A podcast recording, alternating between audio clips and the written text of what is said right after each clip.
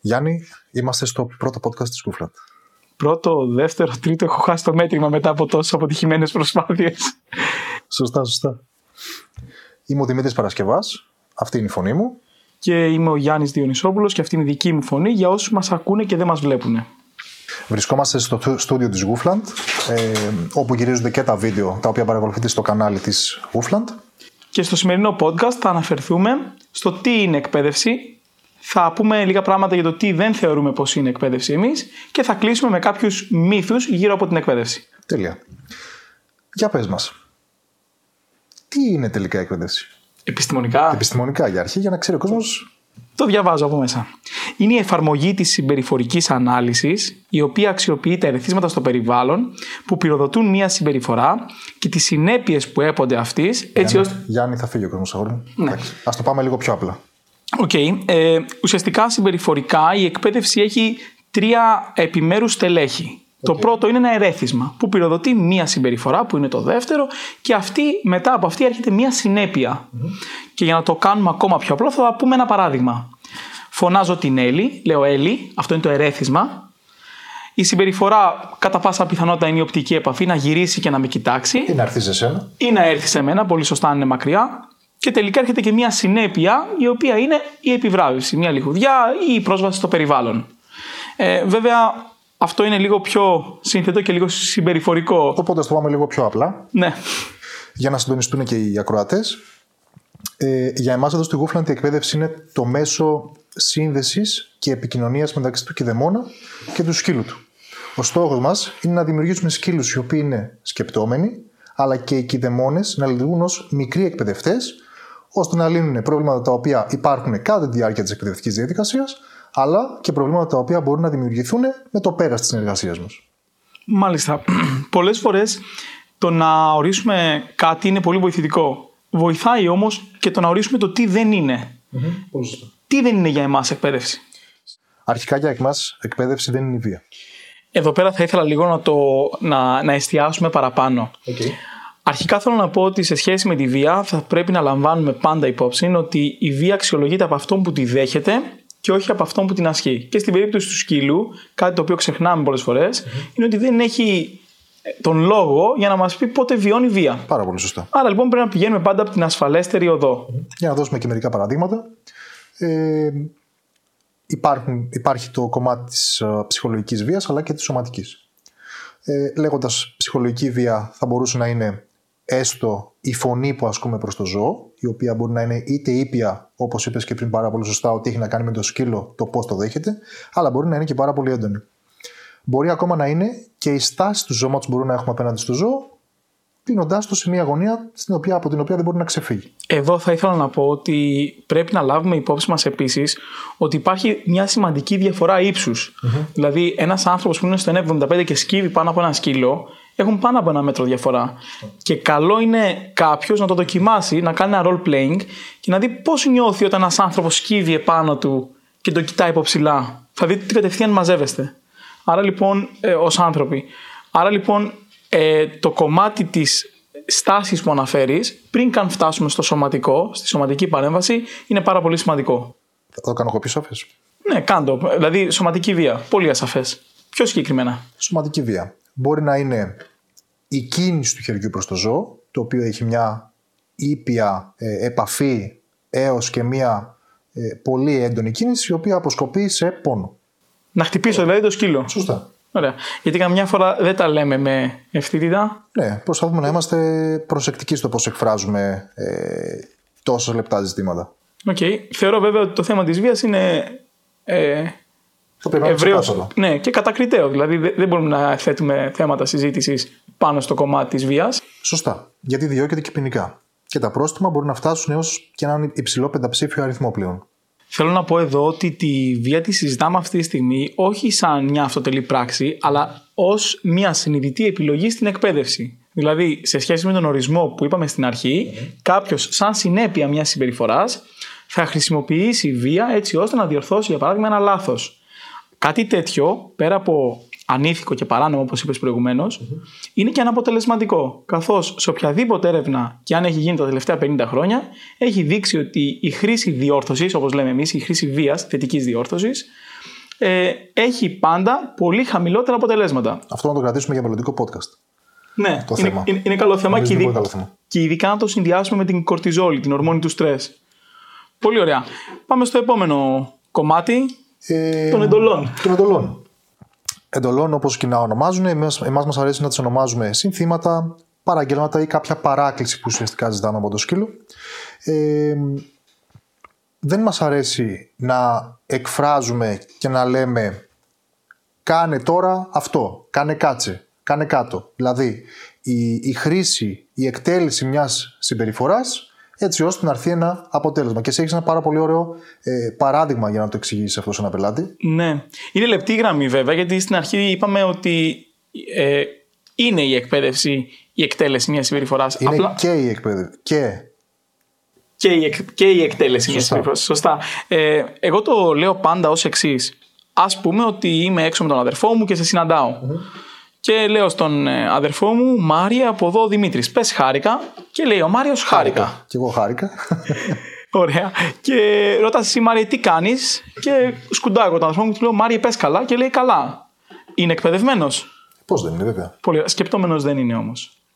Πολύ σωστά. Άρα λοιπόν με αυτόν τον τρόπο ε, προσπαθούμε να απομονώσουμε πως η εκπαίδευση είναι η παθητική εκτέλεση κάποιων συμπεριφορών. Ναι, σαν φυσικό επακόλουθο έρχονται και οι συμπεριφορές αυτές σε κάποιες συνθήκες, δηλαδή όταν το ζητάμε. Αλλά σε καμία περίπτωση η εκπαίδευση δεν είναι μόνο αυτό. Οπότε δεν θα μας λύσει ένα συμπεριφορικό πρόβλημα όπως είναι το άγχος αποχωρισμού, ε, το reaction που λέμε στα τραβήγματα στη βόλτα εξαιτίας κάποιας φοβίας ή επιθετικότητας. Σε καμία περίπτωση, γιατί εκεί μας λείπουν θεμελιώδεις συμπεριφορές. Ξανα... Θα πρέπει να ξανατονίσουμε σε αυτό το σημείο ότι θέλουμε να χτίσουμε έναν σκεπτόμενο σκύλο. Έναν σκύλο δηλαδή που δοθήσα της ευκαιρίας θα επιλέξεις να προσφέρει μια θεμητή συμπεριφορά. Τώρα, όπως μπορείς να καταλάβεις, δεν είναι εφικτό συνέχεια να είμαστε πάνω από το σκύλο και να του λέμε τι να κάνει την κάθε φορά. Σωστά. Γι' αυτό ακριβώς και εστιάζουμε πάντα στο να φτιάξουμε ένα σκύλο ο οποίος επιλέγει σωστά. Πάρα πολύ ωραία. Ε, Έχοντας φτάσει σε αυτό το κομμάτι, νομίζω είναι μια καλή ευκαιρία να πάμε σε εκπαιδευτικούς μύθους. Μέσα από κουβέντες που ακούγονται συχνά, κάποιος μπορεί να ταυτιστεί και να δει γιατί κάτι τέτοιο ίσως δεν είναι σωστό και είναι ένας μύθος που στην πραγματικότητα πολλές φορές είναι και επιζήμιος. Σωστά. Ξεκινάμε τον πρώτο. Τέλεια. Ε, τον σκύλο τον εκπαιδεύεις μία φορά και μετά όλα είναι τέλεια. Δεν χρειάζεται να ξανασχοληθείς καθόλου με αυτό το πράγμα. Αυτό θα ήταν ωραίο άμα είχε, αυτό θα ήταν ωραίο άμα είχε USB. Ρυθμίστε το, θα βγάζει έτσι τον καφέ η καφετιέρα. ναι, ναι. Και είναι αστείο γιατί υπάρχει αυτή η πεποίθηση. Πάρ' το, σε φτιάξω. πολύ μεγάλο βαθμό, σωστά. Ναι, βέβαια. Πάρ' το, φτιάξω το και θα λειτουργεί μετά. Εσύ που ζεις με την ίδια 9 χρόνια, έτσι είναι; Ακριβώς έτσι. Ήδη δεν θέλει να πάει καθόλου στους ανθρώπους. ε, πριν από μερικές μέρες ε, την άφησες για λίγες. για δύο μέρες στον πατέρα Να σου. στον πατέρα μου για λίγες μέρες. Τέσσερις μέρες ταλαιπωρούμασταν εδώ πέρα. Τέσσερις μέρες είμαστε μέσα στο πρόγραμμα για να μπορέσει ο σκύλο να έρθει στην κανονικότητα. Γιατί βλέπει άνθρωπο και θέλει οπωσδήποτε να πάει να χαϊδευτεί. Ε, της είναι μια πάρα πολύ ευχάριστη διαδικασία ούτως ή άλλως. Απλά αν ενισχύεται και σε πολύ μεγάλο βαθμό, ε, μετά χάνεται όλη, όλη η ουσία της διαδικασίας ουσιαστικά. Πολύ πρακτικά τι συνέβη όταν την άφησες τον πατέρα σου και μας δημιούργησε τόσο πρόβλημα; Μας δημιουργήσει πρόβλημα. Πρόβλημα δεν είναι πρακτικό πρόβλημα ουσιαστικά. Εντάξει, τώρα. Απλά ο σκύλος ήταν σε μια, σε μια κατάσταση που χαιρόταν λίγο παραπάνω. Οκ, τι είναι αυτό που κάνει ο πατέρας σου; Ε, τη χαϊδεύει non-stop. Non-stop. Non-stop. Το βράδυ, τρεις η ώρα, σηκώνεται. Ήδη πάει, βλέπει το χέρι του πατέρα μου που κρέμεται από το κρεβάτι. Θα πάει να το σηκώσει για να το βάλει τεστό. όπως φαίνεται. Οκ. Άρα λοιπόν, παρόλο που ήδη ξέρει ένα τριψήφιο αριθμό συμπεριφορών, σωστά. παρόλο που είναι 9, 9, 9 έτων. 9 ετών, παρόλο που ζούμε κάθε μέρα σε ένα σχετικά θεσπισμένο πρόγραμμα, Σωστά, σωστά. ε, α, ή- αρκούσαν δύο ημέρες για να την βγάλει λίγο, Δύο ημέρες είναι αρκετές. όπως λένε, στη θάλασσα από τα γράδα της. Έτσι, κάπως έτσι ακριβώ. Πολύ ωραία.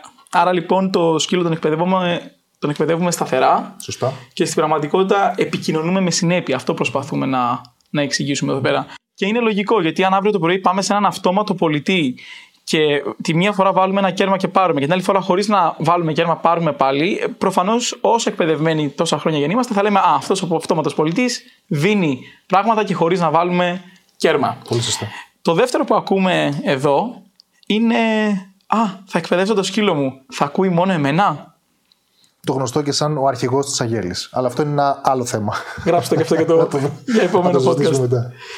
Ε, όχι, δεν θα ακούει προφανώς ο, ο σκύλος μόνο ένα άτομο. Ε, γιατί πρέπει να φύγουμε λίγο και από τη λογική του ε, α- αφεντικό Σωστά. και απλά υπηρέτη ο οποίος ακούει. Και πάλι και αυτό ακούγεται λάθος. Γιατί ούτως ή άλλως ο σκύλος αποτελεί πλέον μέρος της οικογένειας, ε, ο- όπου όλοι πρέπει να σέβονται τις ανάγκες του και ο σκύλος να μπει σε ένα, σε ένα πλαίσιο, σε μια διαδικασία όπου και αυτός θα κατανοεί τα πλαίσια και τις ανάγκες που έχει μέσα η οικογένεια και τι, το τι χρειάζεται σαν συνύπαρξη. Ποιοι είναι οι όροι δηλαδή για να υπάρχουμε όλοι μαζί σε αυτό το πλαίσιο. Το οποίο θα, σαφώς θα πρέπει να είναι ε, κατανοητό, όπως είπα και πριν, και από τις δύο ε, πλευρές. Όταν έχουμε μια οικογένεια θα, ή ένα ζευγάρι που είναι σύνηθε, θα προσπαθήσουμε να εντάξουμε όλα τα μέλη στη διαδικασία. Οικογένεια εννοούσα ακόμα και τον κηδεμόνα, τον ένα που μένει μόνος του, που είναι μαζί με το σκύλο παρέα πλέον. OK, OK. Ωραία. Α- Απλά θα αναφερθώ και στο κομμάτι της οικογένειας, όπου δηλαδή υπάρχουν παραπάνω από ένα μέλη ως κηδεμόνες. Θα προσπαθήσουμε να εντάξουμε το κάθε μέλος και να ασχοληθεί με την εκπαίδευση, γιατί με βάση όσα είπαμε για το τι είναι εκπαίδευση και εφόσον μιλάμε για σχέση και όχι για ε, απλά την εκτέλεση μερικών συμπεριφορών, μέσα από την εκπαιδευτική διαδικασία χτίζεται και η σχέση. Χτε- Η σχέση με το σκύλο μας δεν χτίζεται τη στιγμή που τον ταΐζουμε. Αλλιώς ο σκύλος μας θα είχε σχέση με αυτό που τον ταΐζει πρωί και βράδυ. Πάρα πολύ σωστά. Κάτι το οποίο δεν ισχύει. Καλά. Αυτό εννοείται. Ε, το ίδιο ισχύει και για ένα παιδάκι το οποίο είναι 7 ετών και είναι μέλος της οικογένειας. Μπορεί να συμμετέχει και αυτό, εάν το θέλει, σαφώς, μέσα στην εκπαιδευτική ακόμα, εκπαιδευτική ακόμα διαδικασία. Δηλαδή στην εκμάθηση συμπεριφορών, οι, οι οποίες αποτελούν ε, βα- το βασικό κώδικα επικοινωνίας ουσιαστικά της καθημερινότητας. Πολύ ωραία. Ε, ένα άλλο κομμάτι ε, είναι το που είναι πάλι λεπτό ζήτημα και ίσως να εντάσσεται στο κομμάτι της βίας στην εκπαιδευτική διαδικασία που ορίσαμε πριν, είναι ότι ο σκύλος πρέπει να σε φοβάται. Έχουμε ακούσει πάρα πολλές φορές από, από κηδεμόνες ότι εγώ το μαλώνω και δεν με ακούει. Γιατί έχει περάσει σαν δεδομένο ότι για να μπορέσει ο σκύλος, αυτό το κλικ ήταν από το στυλό που πατάω όλη την ώρα, ε, ο σκύλος θα πρέπει να είναι φοβισμένος ε, για να συμπεριφέρεται. Δηλαδή, τι κάνεις εκεί, μη όχι και αυτό θα λειτουργήσει ως μέσο για να λυθεί το, η προβληματική συμπεριφορά που υπάρχει εκείνη την ώρα ε, στην επικοινωνία. Σαφώς αυτό δεν ισχύει.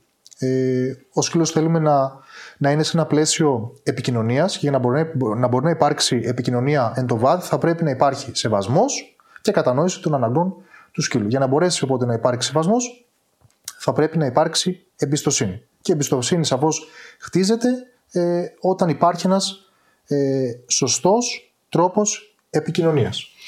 Πολύ συχνά ε, όταν μιλάει κάποιος κηδεμόνας μαζί μας θα σοκαριστεί όταν θα πούμε ότι «Μμ, δεν υπάρχει κανένας λόγος να χρησιμοποιείτε μη και όχι και μάλλον είναι και επιζήμιο.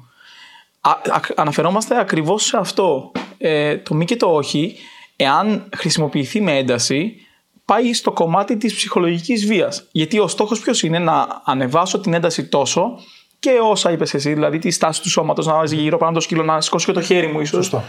τόσο ώστε ο σκύλος να τρομάξει και να διακόψει τη συμπεριφορά που κάνει εκείνη τη στιγμή και η συνέπεια αυτή σε σχέση με τον ορισμό που λέγαμε στην αρχή να λειτουργήσει αρνητικά για το σκύλο ο οποίος θα πει «Μμμ, όταν κάνω αυτή τη συμπεριφορά διορθώνομαι άρα λοιπόν καλύτερα να μην την κάνω. Βέβαια αυτό δεν γίνεται γιατί η διόρθωση δεν λειτουργεί γιατί όπως ε, γνωρίζουμε ανεβαίνει η κορτιζόλη, η ορμόνη του στρες και ο σκύλος ουσιαστικά μπαίνει σε έναν μίνι πανικό εκείνη τη στιγμή. Οπότε δεν αντιλαμβάνεται τη συμπεριφορά συμπεριφορά, αλλά την κατάσταση ή το τρίπτυχο της συνάρτησης, η συμπεριφορά, ή η κατάσταση, το περιβάλλον, ο κηδεμόνας και εγώ. Οπότε θα πρέπει ένα να φύγει από όλα αυτά για να μην υπάρχει ε, η κατάσταση του πανικού που ανέφερες και πριν. Τελευταίο και hot. Τελευταίο και hot πολύ. Οι εντολές πρέπει να είναι στα γερμανικά. Εντάξει. Nine. Ε, γιατί είμαι πραγματικά περίεργος και δεν το έχουμε ψάξει ποτέ. Πώς επικράτησε αυτή η άποψη; Εντάξει, μπορεί να επικράτησε γιατί στον στρατό της Γερμανίας χρησιμοποιούσαν μια αντίστοιχη εκπαιδευτική μέθοδο με τη χρήση διόρθωσης ε, για να έχουν θεωρητικά πιο γρήγορα αποτελέσματα. Βέβαια, να πούμε εκεί πέρα ότι οι σκύλοι ήταν αναλώσιμοι και υπάρχουν έρευνες οι οποίες δείχνουν ότι οι σκύλοι μάθανε να βάζουν νάρκε κάτω από ε, τάγκ. και γι' αυτό αναφέρθηκα στον αναλώσιμο, γιατί οι σκύλοι χάνονταν ουσιαστικά μέσα από τη διαδικασία γιατί επιτελούσαν έναν τελικό στόχο. Έτσι ακριβώς. Ε, να, να πω εδώ πέρα επίσης ότι εκπαιδευτικά η Γερμανία σίγουρα Ακόμα και τώρα. σήμερα δεν είναι από τις χώρες που είναι σύγχρονες ούτε από τις χώρες που επιστημονικά είναι παράδειγμα προς μίμηση. Μη μας ακούσει η Μέρκελ μόνο στο podcast. Θα μας Τώρα στη σύνταξη. Ε, θέλω να κλείσουμε το σημερινό podcast ε, σε σχέση με το τι είναι η εκπαίδευση, τι κρατάμε για την εκπαίδευση ενός σκύλου. Ε, εγώ θέλω πάντα να κρατάμε ότι πρέπει να είναι μια ευχάριστη διαδικασία. Τόσο για τον κηδεμόνα, όσο και για το σκύλο. Και θα πρέπει η μάθηση να είναι απλά ένα φυσικό επακόλουθο. Αν βλέπουμε την εκπαίδευση σαν μια μορφή σχέση που δημιουργείται μεταξύ των δυο μας, δεν θα, το βλέπουμε, δεν θα τη βλέπουμε ως ένα βαρύδιο που είναι πάνω στη σχέση μας. Και έτσι λοιπόν κάθε φορά που θα αλληλεπιδρούμε με το σκύλο μας, θα αλληλεπιδρούμε με έναν τρόπο σωστό που θα έχει ροή και θα το απολαμβάνουμε και οι δύο. Ε, νομίζω ήταν αρκετά για το πρώτο θέμα μας. Ε, σας ευχαριστούμε που, ήσασταν, που μας ακούσατε, πήγα να πω, μας είδατε λόγω των βίντεο. Ε, ευχαριστούμε που μας ακούσατε. Ε, σαφώς μπορείτε να κάνετε σχόλια για να μας πείτε αν σας άρεσε το θέμα και αν θέλετε ε, και αν προτείνετε κάποιο θέμα να συζητήσουμε παρακάτω. Μέχρι τότε, καλές εκπαιδεύσεις. Αυτό το λες εσύ. Αυτό το λέω εγώ. να βρεις μια άλλη ατάκα εσύ. Εσύ θα λες καλές ακροάσεις. Θα λέω καλές ακροάσεις. καλές εκπαιδεύσει.